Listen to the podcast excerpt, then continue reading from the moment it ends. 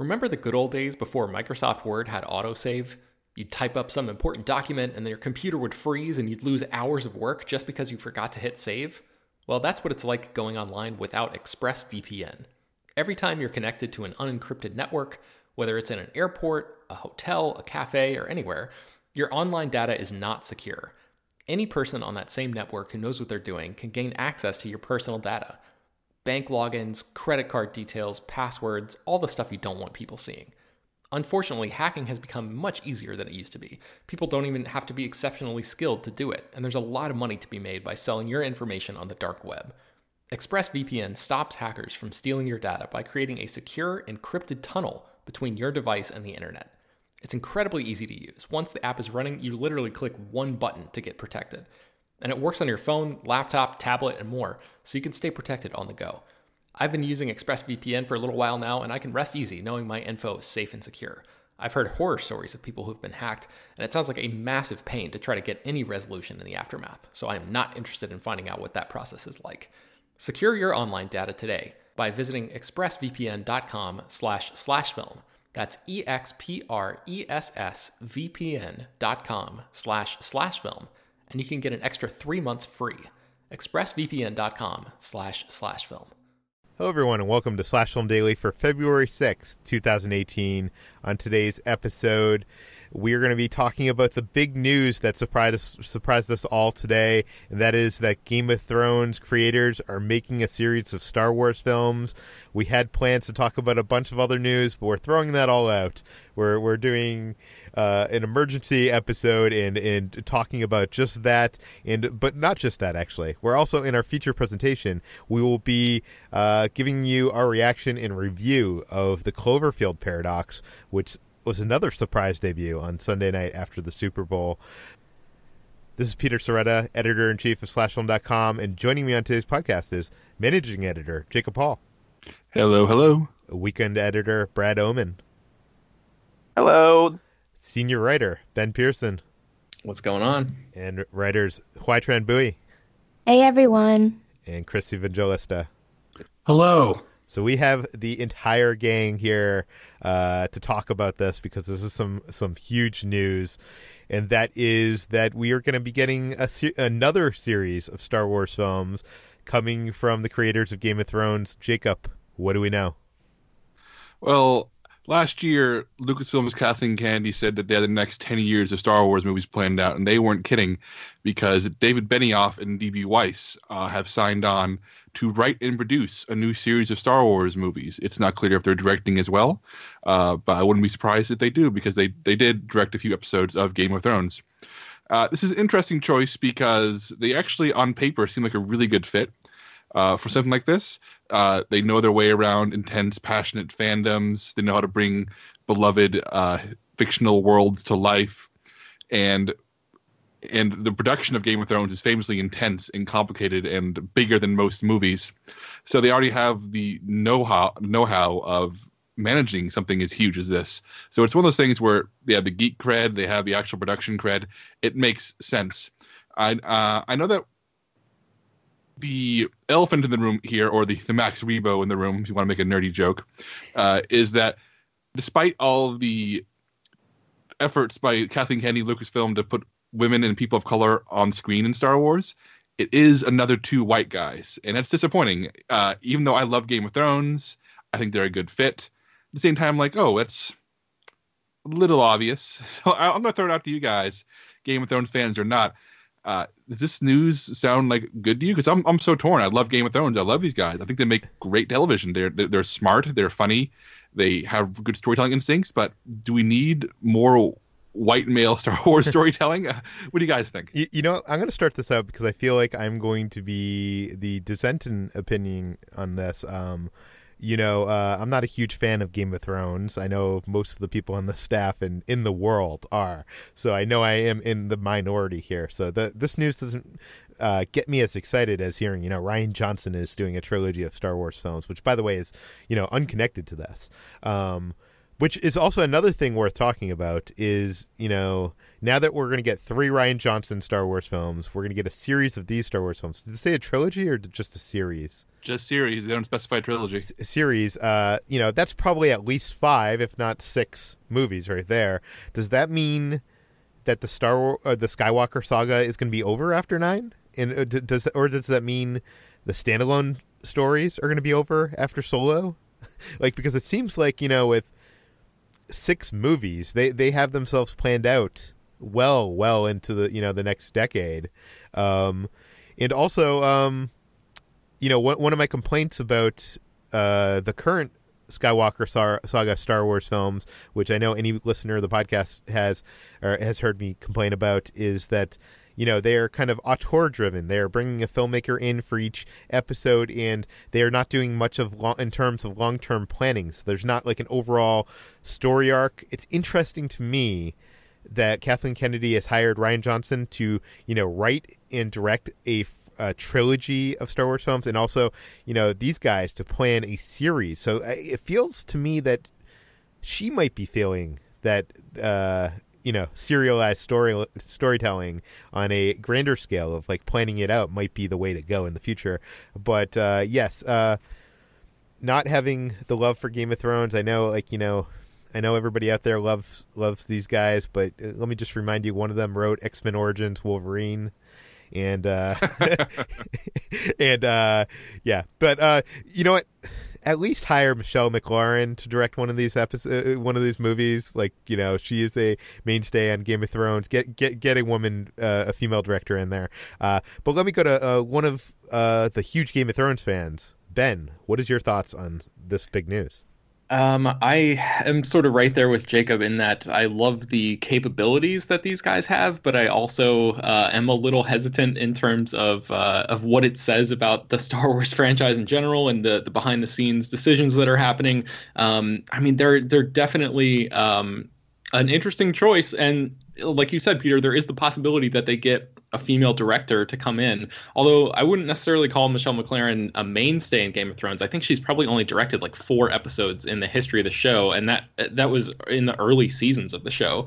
Um, so, and she was the only female director, uh, as far as I know, to to ever be on Game of Thrones, and that's a yeah. show that's been going for almost a decade. So uh, it's okay, not that, exactly that shows my Game of Thrones knowledge.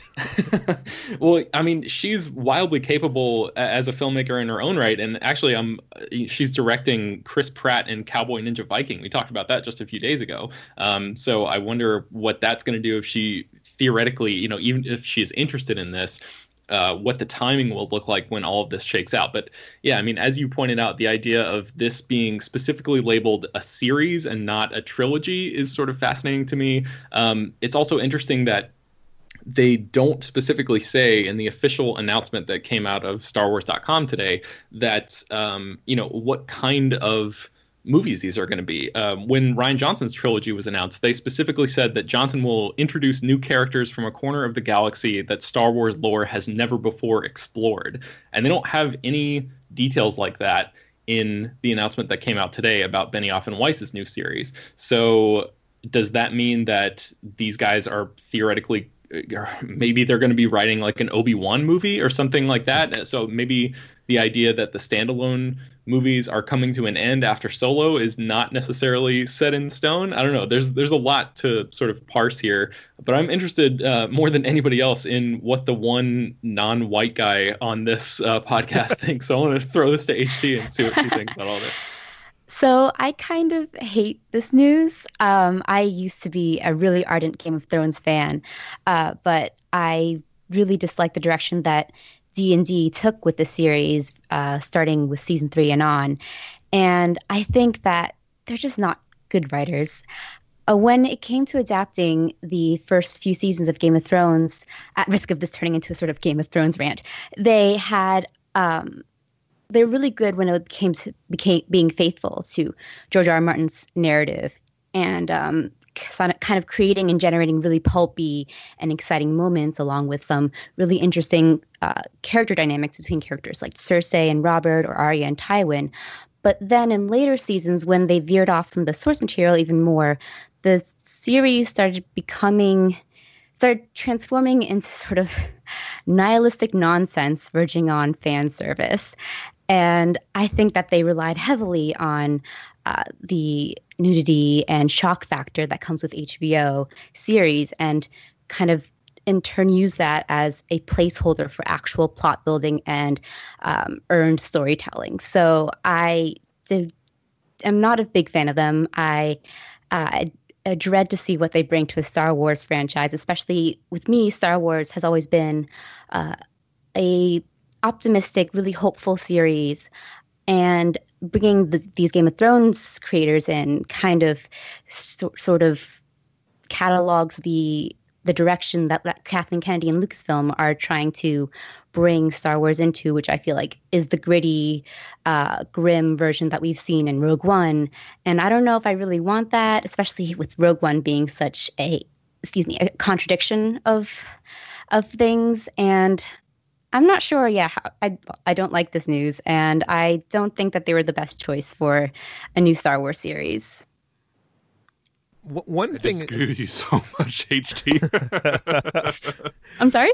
I disagree with you so much. I just I don't want to turn this into a Game of Thrones show, but maybe in a future episode you and I can throw down a Game of Thrones.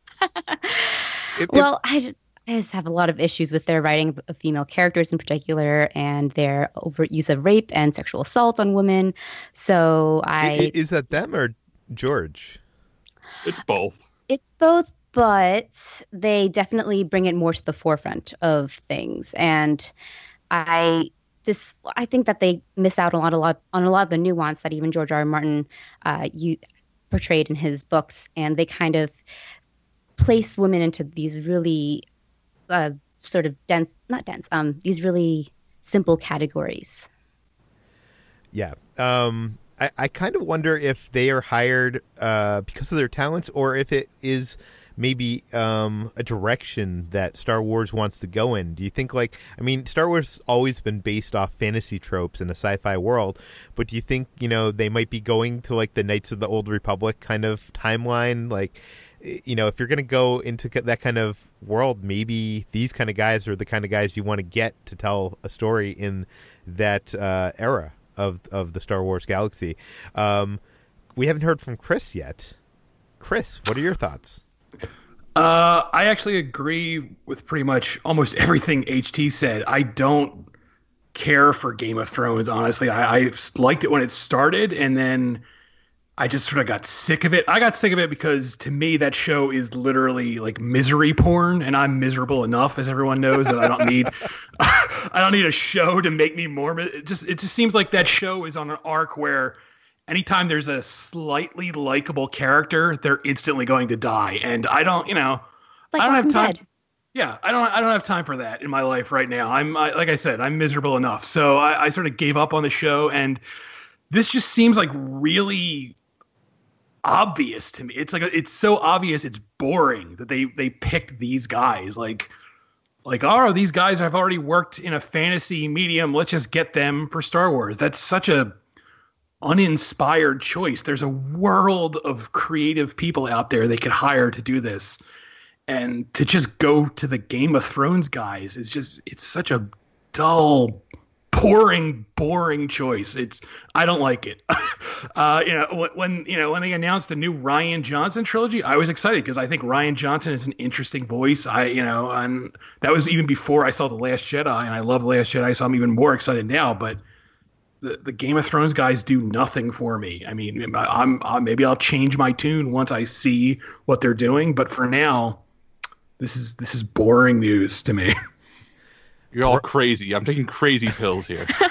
I think it's also interesting that this is the second time we've seen sort of a major sort of studio trying to get in on that Game of Thrones hype. We've seen it with Amazon uh, hi- starting uh, developing their own Lord of the Rings series to sort of try to mirror the Game of Thrones big budget, high fantasy uh, hype that HBO has generated.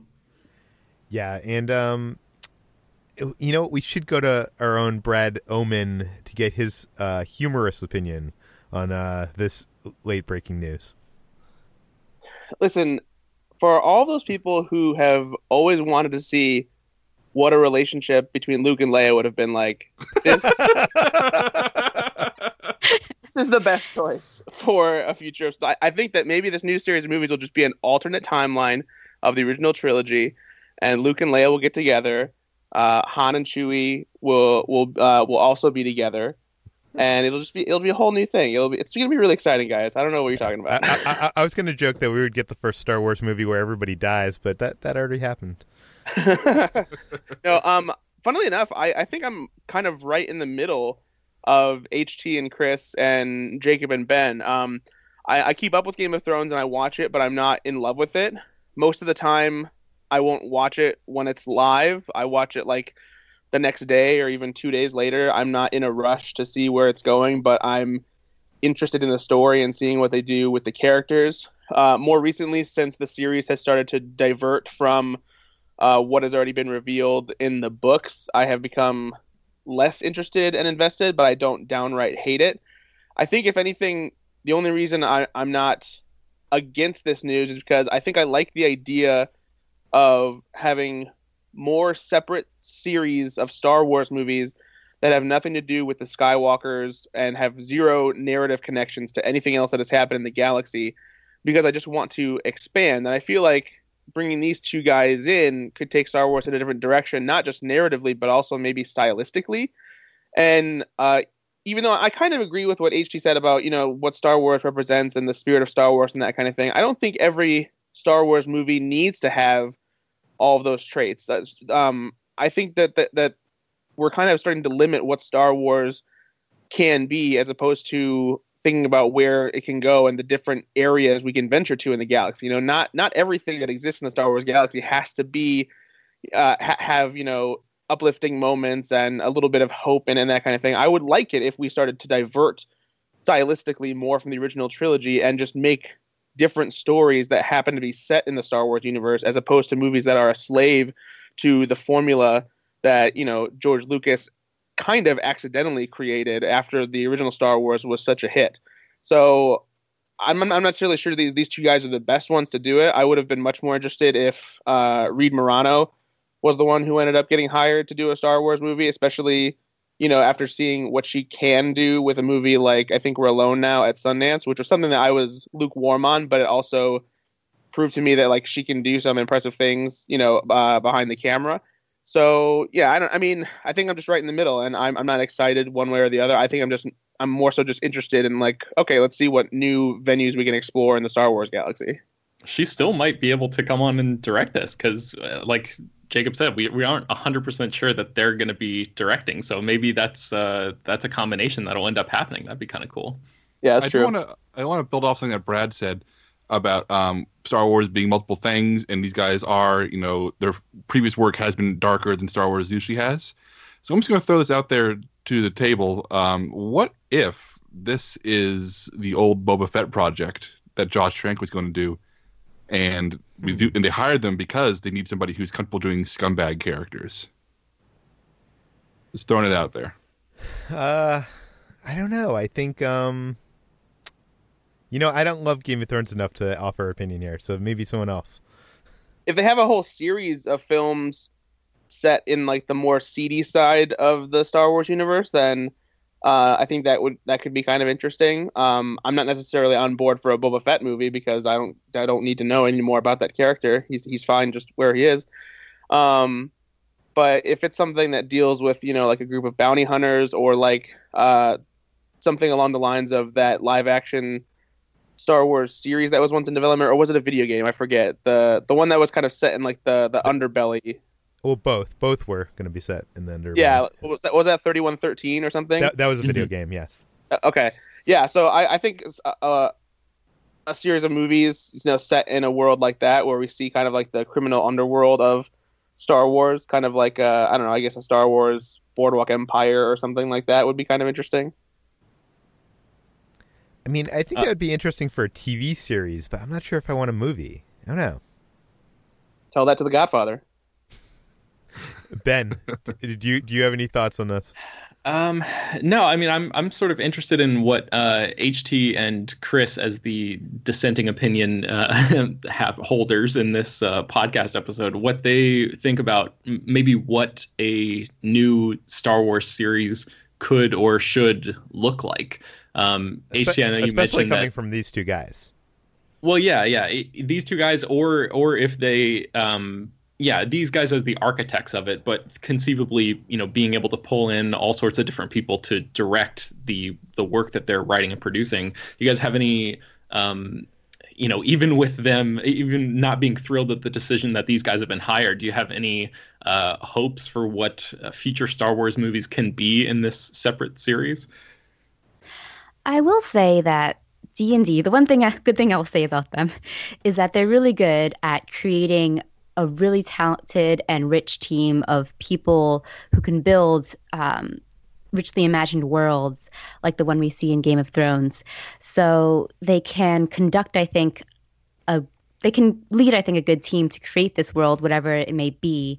And um, yeah, I'm not really sure what I would would assume it to be at because there are just no details coming toward it. I do think that the, since their their brand so much is that gritty and grim um, vibe we see with Game of Thrones, we're probably going to see a more seedy underbelly, like you guys were saying.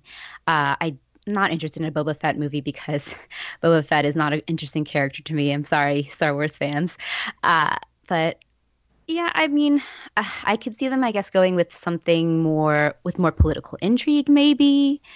Maybe that would be interesting. Although we we saw a little bit of that with the prequels, and that was the opposite of fun. So I, I have no idea.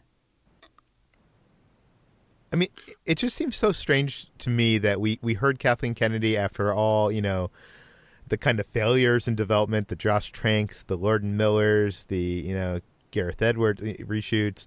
Uh, we heard that she was not looking at um, people that didn't have a lot of experience. You know, she wanted to go after you know writers and filmmakers that have a lot of experience. I'm not saying that these guys don't have a lot of experience. They have a lot of experience in TV, and I think in a way that's probably um, good because it shows they can get accomplish something under a, a, a tighter budget and a tighter time schedule.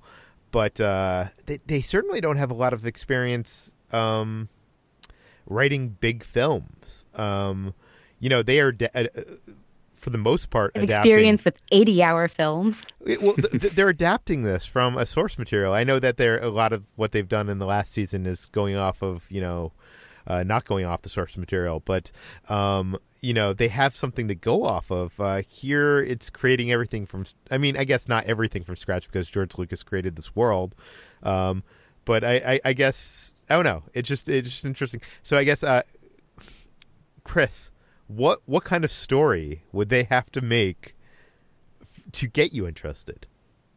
Oh, I don't know. I mean, I I, I do love the idea of opening up this universe. I uh, you know, one of the things that that's disappointed me about the the anthology films is they're they just keep telling the same story we already know over and over again. So I, I am interested in you know exploring this universe. There's an entire you know galaxy out there they can explore. So you know. Uh, it's it's a, it's a wait and see thing. You know, I'm not particularly inspired by this choice, but that could change. You know, Uh, you know, it depends on what director they're going to hire. Depends on what story they want to tell. You know, it doesn't even. You know, it all depends on where they're taking it. I, I don't have anything I'm against, so I'll put it that way. But I just I just wish it were different people. I guess the last question is Jacob. uh, You are probably the biggest fan of Game of Thrones on the staff. What would you like to see these guys tackle in the Star Wars universe? Um, I'm actually going to uh, say I want them to tackle something that is outside their wheelhouse. I mean, we, we talked about them being grim and gritty. I even brought the idea of doing a criminal underworld thing, but after a decade of Game of Thrones and doing that nihilistic dark fantasy, uh, part of me is wondering what it would look like if these two said, "Let's leave that behind." And make something fun and adventurous and pulpy, more along the lines of the original Star Wars from, from '77. So I don't want this to be Game of Thrones in space. I want this to be them taking their wildest dreams what Star Wars can be and doing something new with it. That's why I love Last Jedi so much. It's Rian Johnson uh, being handed the reins to Star Wars and saying, "This is my personal Star Wars. This is what it means to me." So I want, I, I want, I hope they weren't hired to just do the same thing. I hope they were hired to really swing for the fences and do something that is as different from Game of Thrones as possible. As much as I love Game of Thrones, I don't necessarily need that dressed up in Star Wars clothes. Okay, then I think we have covered most of it until we learn more on what this project is and uh, when we can see it. Uh, you know, it's just going to be all speculation, and I'm sure uh, we we will love to speculate, but we'll do that at a later time. Jacob, I'm going to let you go because uh, you have not seen the Cloverfield paradox. Do you feel left out? No, everybody tells me it's terrible. well, we'll dive into that shortly. Jacob, thanks for joining us. Of course. Talk to you guys later. Okay, so during the Super Bowl, it was announced that the new Cloverfield movie, the third in the series, was coming out. It was called Cloverfield Paradox, and it was released right after the big game on Netflix.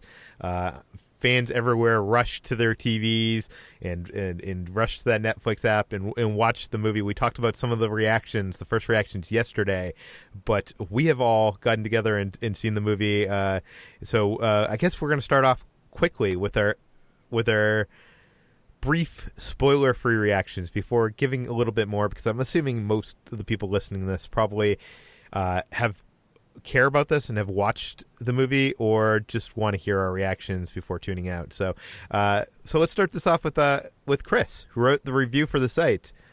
In space, no one can hear you screw up a franchise. uh, yeah, I was I was very excited about this. Um, I was excited about it even before you know, they announced it was arriving right after the Super Bowl because I love the Cloverfield franchise. I love the first two films. So I was hyped. And then I watched it, and boy, was I disappointed. It was just, it was a very poorly pieced together something. I don't even, uh, this barely qualifies as a movie to me. It's just like a, an idea someone had, and then they quickly shot a bunch of scenes, and this is what we ended up with. okay, uh, HT, what did you think? I actually didn't think it was that bad. I was. well, I won't, I won't say I was thoroughly entertained for the entirety of the film, but I was on board with the film for at least the first maybe two thirds of it. Uh, and I thought that it was a, a really at moments it could have it was a really gripping sci-fi thriller uh, that you know ha- hit all the marks for what a space horror film could be for me. And there were moments where it kind of sabotaged itself by inserting the subplot that tied in the rest of the Cloverfield franchise back on Earth. But I think that the scenes on scenes on the spaceship or the the whatever the space center they're at uh, were really good, and that the cast was great um, for the most part. Well, the cast was great, the, but the scenes for the most part were good. Yeah. And I just I yeah, I enjoyed it and I don't think it was that terrible up until the end when I think it kind of undercut itself with a, an ending that really um Well, we we can talk about the ending a little bit later. Yes. We'll talk about that. Um you know, I'll, I'll give my uh, quick reaction before I get to more more people. I, I, I felt um you know, it felt badly edited. It felt badly shot. It it felt uh, derivative. I I love some of the ideas that are at the core of the film. I feel like with a different filmmaker and a different screenwriter, this could have been something special.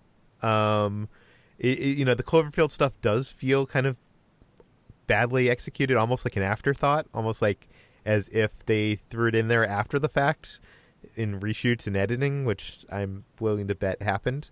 Uh, and um, yeah, I mean, there's only a couple moments in the film that I was like, wow, this is a cool moment. We could talk about those in spoilers. But uh, let's go to uh, Ben. Ben, what were your thoughts? Yeah, I also did not really care for this movie. I, uh, like Chris, really enjoyed the cast and and was excited about it because I love the first two movies. Um, Ten Cloverfield Lane was like on my top ten of 2016. So I, I mean, I'm, I'm a big big fan of this franchise. Uh, but where that movie I think worked almost on its own until the very end, um, where it it basically functions as a completely self-sustained story until it opens up and the the wild ending of that movie sort of ties it into the Cloverfield uh, Cloververse, I guess.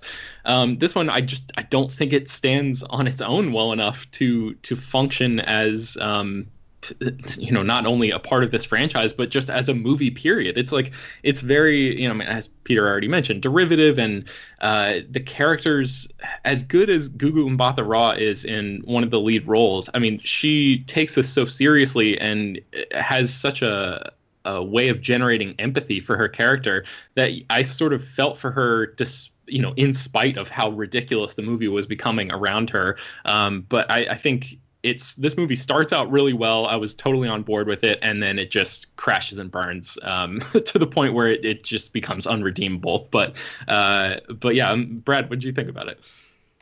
Yeah, I I liked it uh, more than I thought I would, based on you know some of the reactions and things like that.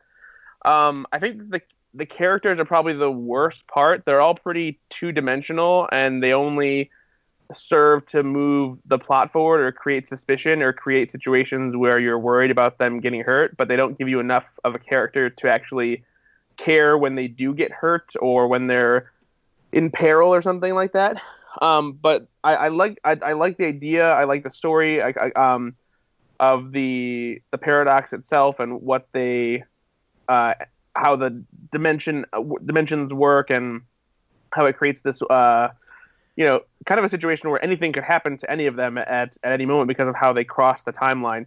And I just, I, I think that all the stuff that happens back on Earth feels tacked on, almost as if this were a separate movie that was forced into becoming a Cloverfield movie by creating that direct connection uh, to what we've seen before.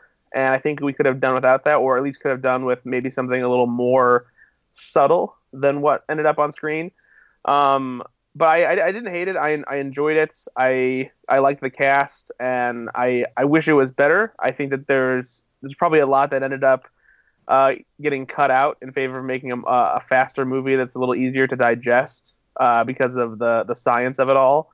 But uh, yeah, I, I just I, I, didn't hate it as much as uh, other people have. It definitely feels it feels better than a, a VOD movie but not quite as as good as what I would have wanted to see from a Cloverfield movie, especially after how good Ten Cloverfield Lane was. Yeah, yeah they, they don't explain much of the science in this movie, and they uh, and I don't think they ever intended to. Uh, you know what?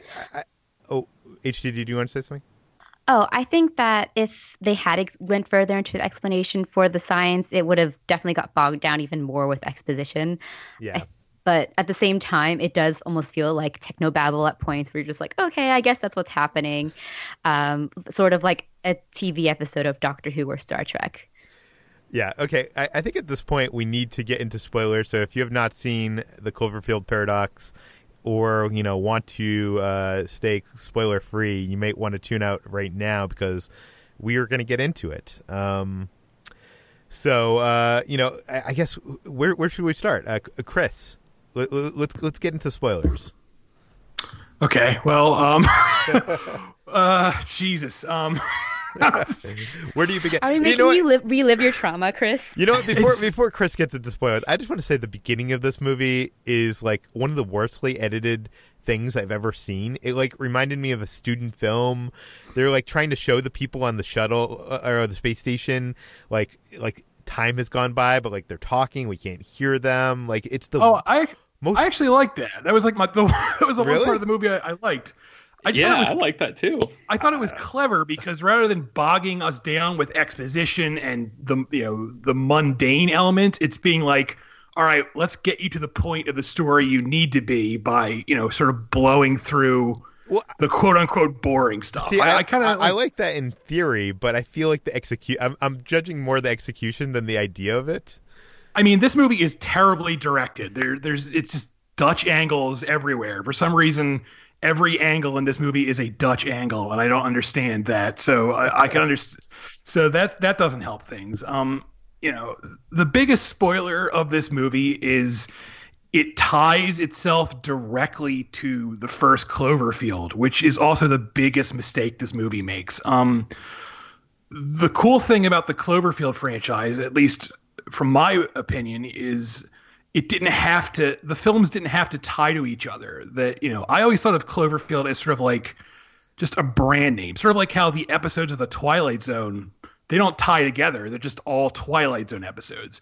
And that's what I wanted the Cloverfield franchise to be. Like the films don't actually have to reference each other. They're just all under this Cloverfield brand. But for some reason, they thought it would be wise to make this film tie directly into the first film. And I don't like it. uh, all this, all the stuff on Earth, Earth is deliberately referencing, I guess, the first Cloverfield. I can't tell if it's well, supposed to. be...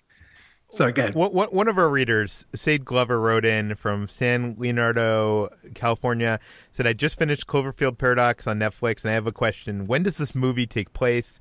Is this before the first Cloverfield? Love the podcast. So, our own Ben Pearson wrote a whole article explaining the connections of this movie. So, I, I feel like before we get into this, Ben, why don't you give us a lesson on how this connects? Because I think a lot of people are confused because this takes place, seems like you know, 10 years from now, but the Clo- real original Cloverfield took place 10 years ago. Like, I, I don't even right. understand the connections.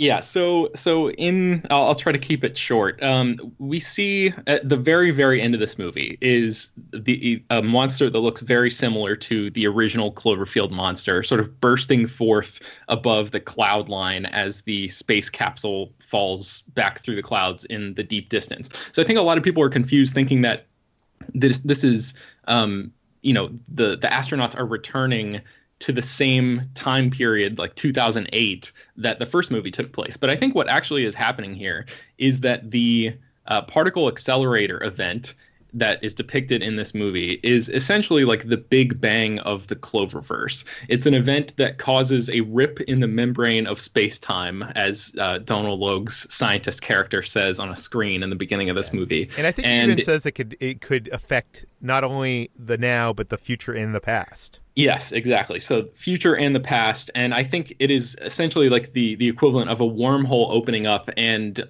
these alien creatures coming in from different dimensions and sort of uh, yeah, just being dropped into different points on the timeline. And it's important that they say the future and the past because a the, this movie takes place in 2028, so that's the future.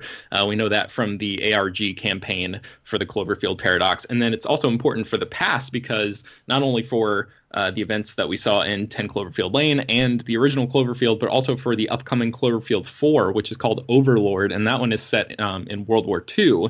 So I think this specific event, this particle accelerator v- event that we saw, um, that is like ground zero, and like everything sort of spreads out from there. Uh, in in so I think each Cloverfield movie thus far has taken place in a different dimension and um, or a different timeline, I guess if you want to call it that. And uh, the aliens or creatures or what have you um, made their way into those dimensions or timelines because of what happens in this movie. So what you're saying is you know the events of this movie caused all of this to happen, but this is not the same Earth as Cloverfield or Cloverfield Lane. Right. It's kind of confusing. It's interesting. Yeah. um, it's uh because I, I think a lot of people you know they saw Cloverfield and they saw that like that end scene where they're in Coney Island and there's this thing that falls from the sky, um, which I think was later revealed in the ARG to be like a satellite. Yeah, and right some people were seeing this movie and thinking that was a piece of the space station or or or that was them coming home doing like I don't know, mm-hmm. it's very confusing. It's very uh they don't explain a lot and uh you it's, know it's what I would call poorly written is what I would call it. That's Okay, HT, you, before you wanted to talk about the ending of this movie and uh, yeah. your dislike of the ending, let's get on it. Yeah, the ending was very eh, like everyone was saying it's very tacked on. And i think not only does it feel like it's shoehorned in to sort of put this movie under the cloverfield umbrella but it also undercuts the emotional payoff that we see at the end which uh, we see hamilton and um, volkov um, oh no sorry hamilton and schmidt uh, escaping the um, the space station and getting home. And I, I think we assume that they're eaten by the monster at the end, and that was something that really angered me and was something that almost felt like the film was trolling me in a way like that was very dis- disrespectful, I think, of, as a to a viewer and to the audience. So I really dislike that, and I think that whatever was working in the film up until then just kind of immediately lost its strength after that ending. And I will say, I, I think that there are parts of this movie that did work because I really liked the uh, the surprising humor that was in the movie. Uh, that mostly came from Chris O'Dowd, like the scene where um, he asks his arm uh, after it gets cut off, "What do you mean, arm?" I I laughed. It was hilarious. But yeah, there's like there are glimmers of of greatness in this movie, and I think if it had been tweaked a little bit more, it could have been a good film. But it just ended up being sort of an incoherent mess. Brad, what do you have to say about uh, about the film now that we're in spoilers? Yeah, the the ending is definitely confusing because I I was also under the impression that they were returning to uh, an Earth where the Cloverfield monster had been unleashed, and it was like somehow back in 2007 2008 when the original movie was set.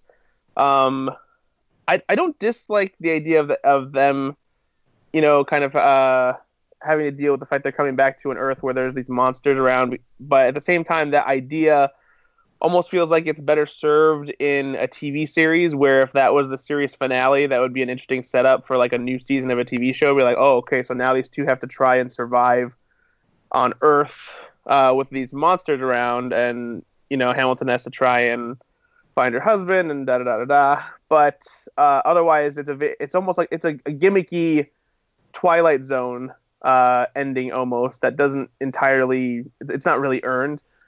But uh, it's I- I not. I it's not even clever because Donal Logue basically says like he tees it up early in the film, and I'm like, oh, that's what the ending's going to be. yeah i just um I, I i think i'm mostly disappointed in some aspects of this movie because there's there's so many cool ideas and things in it that just aren't explained very well and would have made for an interesting you know a more compelling sci-fi movie like the, the whole thing with chris o'dowd's arm is great like I feel like I would have been more interested in a movie where they had to try and figure out how to more easily communicate with the themselves or the other people that were on the mission in the other dimension in order to figure out how to get back or save each other's worlds. Um, I think that would have been far more uh, engaging to to, um, to try and figure out, but it would have required a lot of probably explanation and exposition. But other, but without that, you know, it, does it make any sense why the the the gyrosphere or whatever the hell that that thing was was in Volkov's body? Like, why do we any explanation of that whatsoever? I, I don't think so. There was No. actually there was an episode of, of Fringe that sort of delves into this. Uh, I'm gonna play up the underrated Fringe love. So Fringe, there's an episode where um, it deals with multiple dimensions and where these two dimensions are colliding with each other, much like they do in uh, the Cloverfield paradox. And we're seeing, because of that, a lot of body horror, a lot of things combining that aren't supposed to be combining. So, um, like we see with uh, the the sudden emergence of items from people's bodies or the worms appearing suddenly in someone's in uh, Volkov. So I, it's just like um it's it's interesting because like it that that episode of Fringe does it so well in that little 45 minutes, but here it only comes off as sort of an afterthought, like, oh, this is I think something that could happen as a doc- as a result of the Cloverfield paradox. But they kind of just brushed aside, and I think that was something that would have been really fascinating to delve into, especially with the emergence of um, uh, Elizabeth Debicki's character, um, and she kind of like being in the walls and that body horror of the wires and pipes being going through her body, and um, they kind of just drop it after a while, and it's it's something that could be easily explained and also would make make for much more compelling uh, sci-fi storytelling. Yeah, and she and Chris O'Dowd, who loses a freaking arm in this movie, are both like almost instantly back to normal and don't really react to the idea that they've just under underwent, you know, severe traumatic um, things that just happened to them. Uh, the characters in this movie, to me, are are like just one step above the the people in Prometheus. Like these are some of the dumbest scientist characters that I've seen in a long time. It, it takes them so long to realize that they have you know gone into a, an alternate dimension. And it's like we they heard the same news broadcast that we did. So the audience instantly knows what's happening. And it takes them like an extra what feels like 10 or 15 minutes to sort of catch up to it. So it's it's just a really frustrating movie. And i think sort of along the lines of what what HT was saying where um, you know, they pick up this interesting idea and then just immediately drop the ball. It, it sort of goes along with uh, the ending of the movie as well. It's like the first Cloverfield movie ends in a pretty dark way. Like everybody dies in that movie. All these characters that you just spent this entire film with and learned to love and care about are dead, and there's nothing you can do about it. And 10 Cloverfield Lane, you've spent this whole time with uh, Mary Elizabeth Winstead's character, and she finally escapes, only to realize that her life is screwed because there's all these alien creatures flying around and she barely makes it out alive but it's not a great situation that she's in. So the idea of the move of them crashing back to earth and uh, coming back to a place that is significantly different than what they're expecting and uh, probably way worse off with monsters walking around sort of feels thematically in line with what the Cloverfield movies have done before.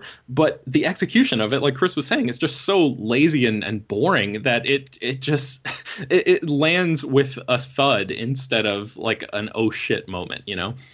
Yeah, I really wish they got more into these ideas with the different dimensions. Um, you know, I love what they did in Fringe, uh, which is J.J. Abrams' produced show, and uh, you know, there was a movie at Sundance a few years ago, or not a few years ago, seven years ago now, called Another Earth, which was directed by Mike Cahill and stars Brit Marling of uh, the OA fame, and it was uh, about the discover uh, discovery of another Earth, and uh, it, it, was an interesting character drama.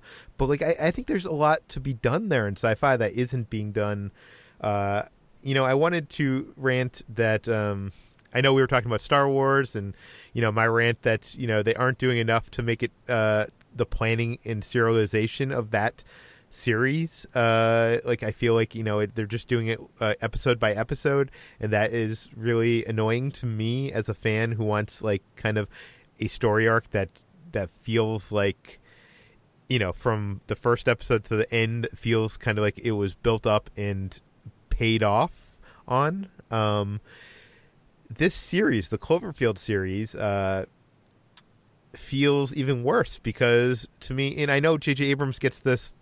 You know, a lot of people like to knock J.J. Abrams. I, am actually a J.J. Abrams fan, but you know, a lot of people like to knock you know Lost for doing this, for kind of setting up a premise and not having a plan. And um, but I think with this Cloverfield series, it's it's like that. It's all the complaints against J.J. times a hundred or a thousand because they are basically making these movies as if they are a regular movie and uh, and then like being like let's make them a Cloverfield movie after the fact. Um, you know, uh, you know, Ten Cloverfield Lane. No matter what you say about that, uh, you know, that was what the movie was when it was shot. Do you know what I mean? Like they didn't make it into a Cloverfield movie. They might have, you know, titled it Ten Cloverfield Lane, um, and that might have been J.J. Abrams' uh, plan all along. But this film, from what I understand and from what we're seeing, was not shot as a Cloverfield movie. Um, a lot of this these connections were were all added in post production. It it seems lazy. Like it seems like if you're gonna, I I like Black Mirror, and I kind of love the idea of I wish Black Mirror. I know they have these Easter eggs that kind of connect some of the episodes and stuff. I I kind of wish that it was we kind of as the show goes on, realize that it all takes place in one world with the same corporation.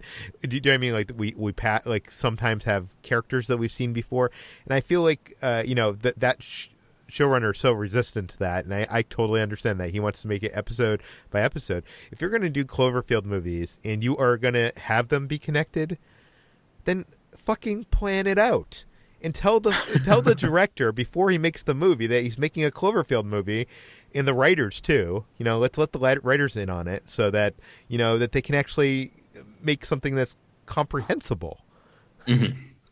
Okay. Yeah, it's not yes. a it's not a crazy suggestion, Peter. I think that's like a pretty basic uh, a pretty basic thing that they could definitely do. But it, it seems I don't know. It's like these they take these these smaller budget movies that that maybe um, they don't think have uh, that, that they don't think are financially viable on their own, and then just slap the Cloverfield brand on them.